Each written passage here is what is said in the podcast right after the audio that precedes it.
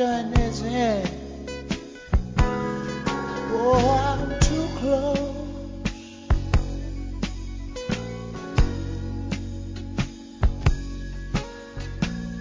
To shaking hands with all my, my, my, my, my, my friends. You know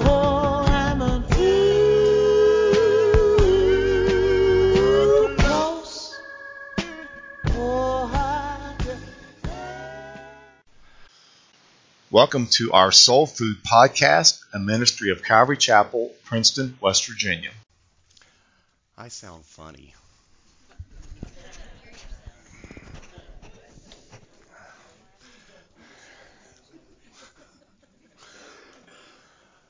Lord, we ask you to bless your word today.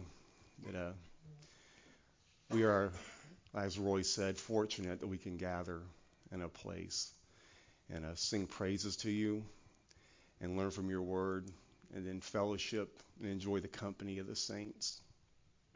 Pray you would anoint me this morning, Lord, and uh, let your word go out and bear fruit in every heart that is represented here. We ask in your name. Amen.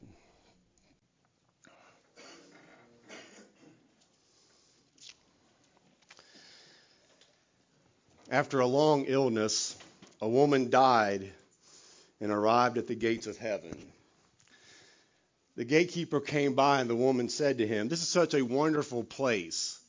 How do I get in? This isn't a true story, by the way. You just have to spell a word, the gatekeeper told her. Which word? the woman asked.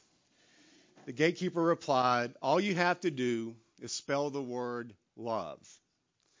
The woman correctly spelled love, and the gatekeeper welcomed her into heaven. About six months later, the gatekeeper asked the woman to watch the gates of heaven for him that day. While the woman was guarding the gates of heaven, her husband arrived. I'm surprised to see you, the woman said. How have you been? Well, I've been doing pretty well since you died, her husband told her. I married the beautiful young nurse who took care of you while you were ill. And then, believe it or not, I won the lottery. After taxes, we had $200 million. I sold the little house that you and I lived in and bought a big mansion up in Connecticut. And now my new wife and I have done nothing but travel the world. We were on vacation in Hawaii and I went water skiing today. I fell, the ski hit my head, and well, here I am. By the way, how do I get in? You just have to spell a word, the woman said. Which word? her husband asked. His first wife looked at him smiled and said, Spell Czechoslovakia. I realize that story is terrible theology, but it does make a good point. It can be very tempting to want to get revenge on people that we think have wronged us. In today's lesson, we're going to see that although David is going to have several opportunities to take revenge, he rises above it and takes the high road. Welcome once again to our study in 2 Samuel. Last week, if you recall, we left Israel, who had all fled to their tents after the failed rebellion of Absalom, whom they had all followed. You can imagine their consternation and concern about how David would deal with them now that he is back in power. They are probably wondering if he, out of revenge, is also going to ask them to spell Czechoslovakia. But instead, David is going to show them New Testament grace and mercy, even though they have wronged him terribly. We left them with these words on their lips back in verse 10. However, Absalom, whom we anointed over us, has died in battle. Now then, why are you silent about bringing the king back? Now, here in verse 11, David has pretty much the same question, which is where we will pick up our account this morning. Look at verse 11 with me. So King David sent to Zadok and Abiathar the priests, saying, Speak to the elders of Judah, saying, Why are you the last to bring the king back to his house? Since the words of all Israel have come to the king, to his very house. You are my brethren, you are my bone and my flesh. Why then are you the last to bring back the king? When David finally arrived in Jerusalem, it was a signal to the nation that the rebellion has ended and the true king was now back on the throne. But en route to Jerusalem, David made some royal decisions that sent out other important messages to the people. His first message was that he wanted the kingdom to be united under one king. The old prejudices and the animosities must be buried, and the nation now must come together. To bring this about, however, would involve extending the royal scepter of forgiveness to many people who certainly didn't deserve it. And although it hadn't been written yet, David modeled the truth found in Ephesians 4:31 where we read, "Let all bitterness and wrath and anger and clamor and slander be put away from you, along with all malice. Be kind to one another, tender-hearted, forgiving each other, just as God in Christ also has forgiven you. We would all understand if David was bitter at this point in his life. The nation of Israel even admitted last week in verse 9 the debt they owed to David's sacrifice and leadership. Let me refresh our memories. Verse 9 said, All the people were quarreling throughout all the tribes of Israel, saying, The king, speaking of David, delivered us from the hand of the enemies and saved us from the hand of the Philistines. But now he has fled out of the land from Absalom. Do you know why I think David was able to forgive those people and move on into the future? I think just like verse 32 in that Ephesians passage, David was able to be tender-hearted and forgiving because he knew that he had been forgiven so much himself. Remember, after his adulterous affair with Bathsheba, when David had Uriah murdered, God placed that murder firmly at David's feet. And if you didn't know, both those sins were punishable by death. In fact, Nathan the prophet even told David after his confession that he would not die because of these sins, which was a pure act of grace on the part of God. So perhaps with Nathan's voice still ringing in his head, David knew that he, who had been forgiven so much, should also forgive those who had wronged him to a much lesser degree. After I typed that, I thought to myself, that is certainly a lot easier to type than to live out.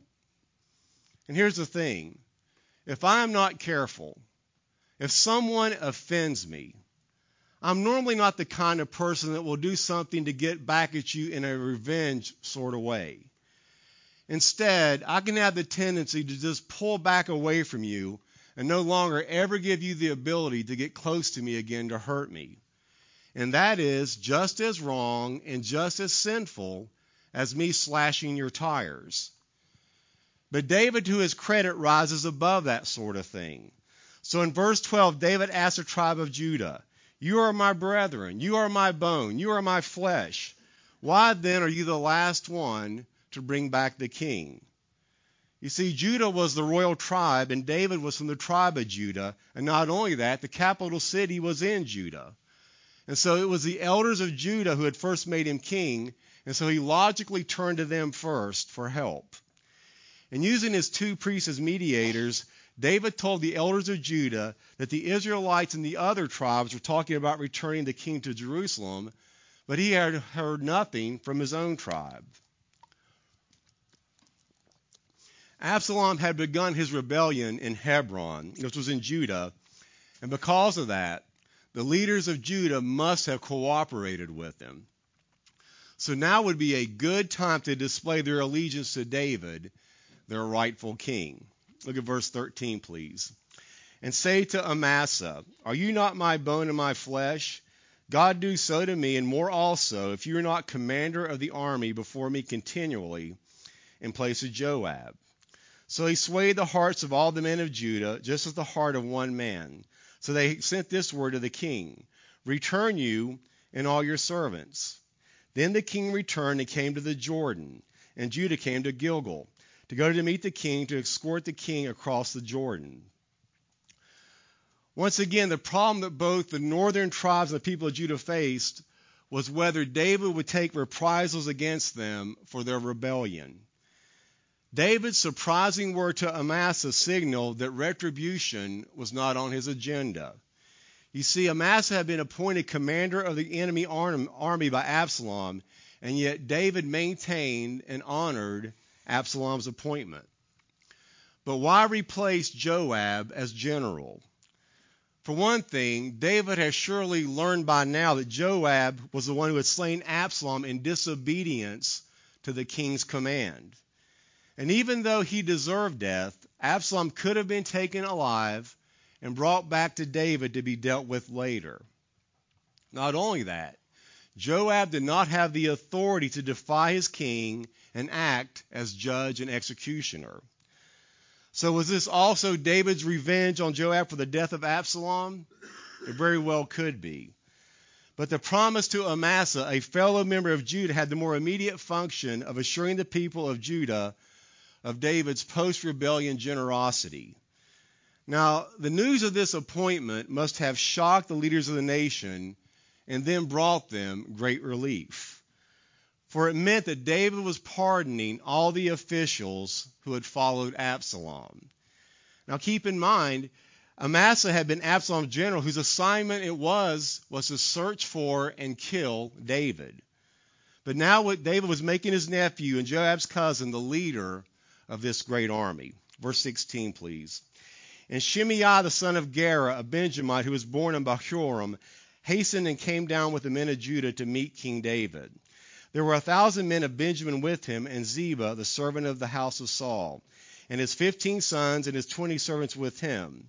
And they went over the Jordan before the king. Then a ferry boat went across to carry over the king's household and to do what he thought good. Now Shimei the son of Gera fell down before the king when he had crossed the Jordan. Then he said to the king, Do not let my lord impute iniquity to me, or remember what wrong your servant did on the day that my lord the king left Jerusalem, that the king should take it to heart. For I, your servant, know that I have sinned. Therefore, here I am, the first to come today of all the house of Joseph, to go down to meet my lord the king. It seems that both Ziba and Shimei, with at least some of their people, hurried across the Jordan to meet David in order to escort him back. These two men seem to have been excessively eager to sort out their standing with David, and each for their own reasons. David's surprising return had simply overturned their world. And so they were anxious to secure their, their, they're anxious to ensure their security in the renewed kingdom of David.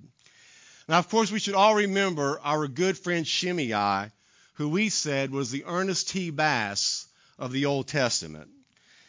Well, actually, I said that, but it makes me feel less crazy if I include you. If you remember, he was the cat who, from a safe distance, was throwing rocks and calling down curses on David and his companions. Have you ever heard the phrase, don't burn your bridges? That's kind of what Shimei is facing right here. He had made a major miscalculation, not expecting David to survive the rebellion. It was a massive oops moment. But how different from the furious man who earlier had hurled stones and curses at the apparently defeated king. You can almost imagine the scene, can't you? Hey, Dave, you know I was just kidding about that cursing thing, right? You know me, always with the jokes. Now, it's tempting to regard Shimei's repentance with cynicism because his change of heart seems very convenient. It is doubtful Shimei would have ever regarded his behavior on the day that David left Jerusalem as wrong if David had not returned as the king. Shimei's repentance appears to be thoroughly self serving. But apparently, not everyone was buying his story. Look at verse 21. But Abishai the son of Zeruiah answered and said, Shall not Shimei be put to death for this, because he cursed the Lord's anointed? And David said, What have I to do with you, you sons of Zeruiah, that you should be adversaries to me today? Shall any man be put to death today in Israel? For do I not know that today I am king over Israel? Therefore the king said to Shimei, You shall not die and the king swore to him. Here we see Abishai again. If you recall, Abishai wanted to cut Shimei's head off back in chapter 16 when he threw rocks at David. So Abishai was like, just let me kill him a little bit. Now, with these two brothers, the sword is the answer to everything. It's the old saying of if all you have is a hammer, everything looks like a nail. Now, it's interesting that the Hebrew word for adversary there in verse 22 is the word Satan. Now, elsewhere in the Bible, this becomes the proper name of Satan, but here it refers to one whose business it is to entice and accuse a man. But Abishai's way of vengeance is not David's way. There used to be an old time radio show called Amos and Andy. Amos was being bossy and mean and would often poke Andy in the chest with his finger to make his point. One day, Andy got sick of us. He decided, I'm going to fix Amos. So he strapped dynamite around his chest underneath his coat and then said to himself, The next time Amos pokes me in the chest, I'm going to blow his hand off. Think about that for a minute. But that's what happens when we try to get revenge. When I try to hurt someone else, I may do them some damage, but in the process, I'm only to cause myself much more pain. What did David do? He forgave him. I'm not going to belabor the point, but I bet that every one of us in here can probably bring up someone in our mind who said or did something to us in the past and we have struggled to forgive them.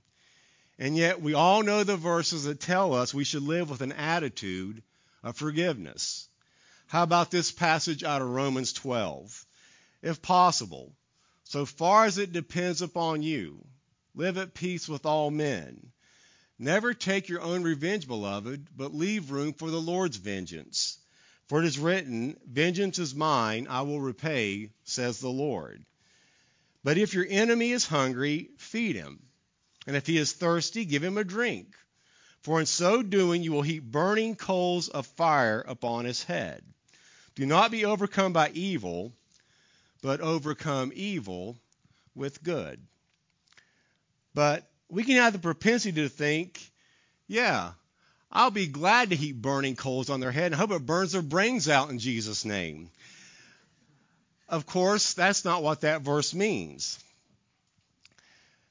I know who I am, David said. I know what God has called me to do, and I don't need anyone to defend my position. Over the years, I've noticed that the most secure individuals, like David, are those least likely to cut down others. Because I think we can have the tendency to cut down others when we are offended by them. And perhaps when we feel the need to strike back at someone who has offended us, it could be indicative of our own lack of security in who we are. Proverbs 19:11 says, "A man's discretion makes him slow to anger, and it is his glory to overlook a transgression." Now there's no doubt that Shimei deserved to be killed for the way he treated David, and Abishai was willing to do the job. But David stopped his nephew just as he had stopped him before. Now, if you remember the first time that David stopped Abishai, his reason was that the Lord had told Shimei to curse the king, so David would take his abuse as from the hand of the Lord. But now his reason for sparing Shimei was because it was a day of rejoicing and not a day of revenge. But even more, by pardoning Shimei, King David was offering a general amnesty to all who had supported Absalom during the rebellion.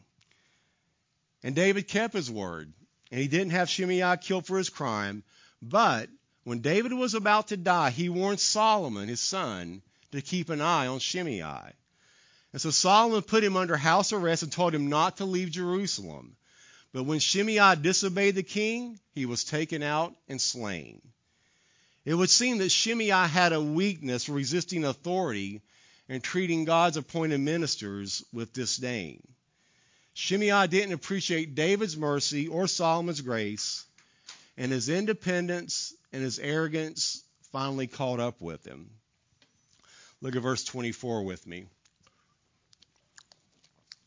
Now Mephibosheth, the son of Saul, came down to meet the king, and he had not cared for his feet, nor trimmed his mustache, nor washed his clothes, from the day the king departed until the day he returned in peace.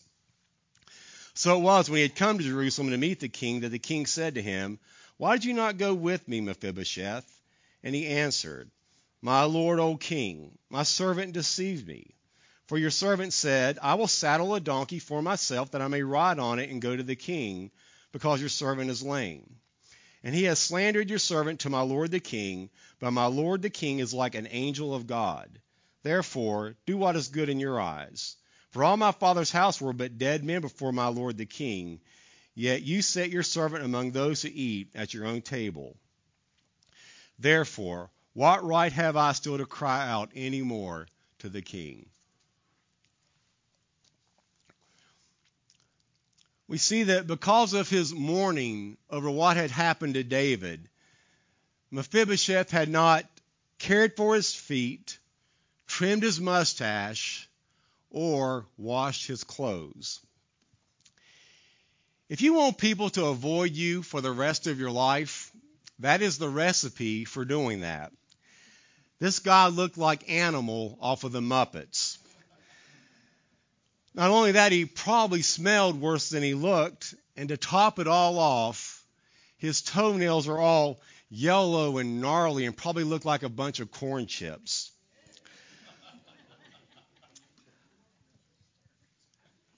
So David asked Mephibosheth directly why he had not gone with him from Jerusalem. You'll remember that at least. Mephibosheth's answer indicated that Ziba had refused to help his lame master saddle and mount the donkey that would carry him to David. Instead, as we heard earlier, Ziba went out to David himself with loads of provisions and most likely told this slanderous lie about Mephibosheth. Now, David had responded by passing all Mephibosheth's possessions over to Ziba. Mephibosheth, however, understood that he did not have a right to ask the king for anything. He was content just that the king had finally returned. What about us? Do we say to our king, I don't care about your gifts. I don't care about what you can give me. I only want you. That's something we each have to answer in the privacy of our own hearts. Mephibosheth said, I don't care about the gifts, David. I just want you. I hope we can all say that about the Lord this morning. This is a place I'm trying to get to in my own life. Like Paul, I want to be able to one day truthfully say, I know what it's like to live in abundance, and I know what it's like to live in need, and I have learned, whatever the circumstance, I can be content in wherever God places me. I've found that is also a lot easier to quote than to live, by the way. Either way, Mephibosheth only cared that his lord and king had returned, and for that reason his mourning has turned to joy. And like Mephibosheth, those who have experienced the kindness of the greater son of David know that they have no right to ask God for anything. They find contentment and joy in knowing that their king is coming back one day to reign perfectly forever. Verse 29, please. So the king said to him, Why do you speak any more of your matters? I have said, You and Ziba divide the land. Then Mephibosheth said to the king, Rather let him take it all, inasmuch as my lord the king has come back in peace to his own house. And so David is kind of put in a difficult place. And I don't know if you've ever been there where you have two people who are both telling their side of the story and they are absolutely diametrically opposed to one another. And yet, neither one of them are going to move from their version of the story. So maybe David, with all the pressure around him in retaking the throne, doesn't have the time to work through all these details. And so he can't be absolutely sure which one of them are telling the truth.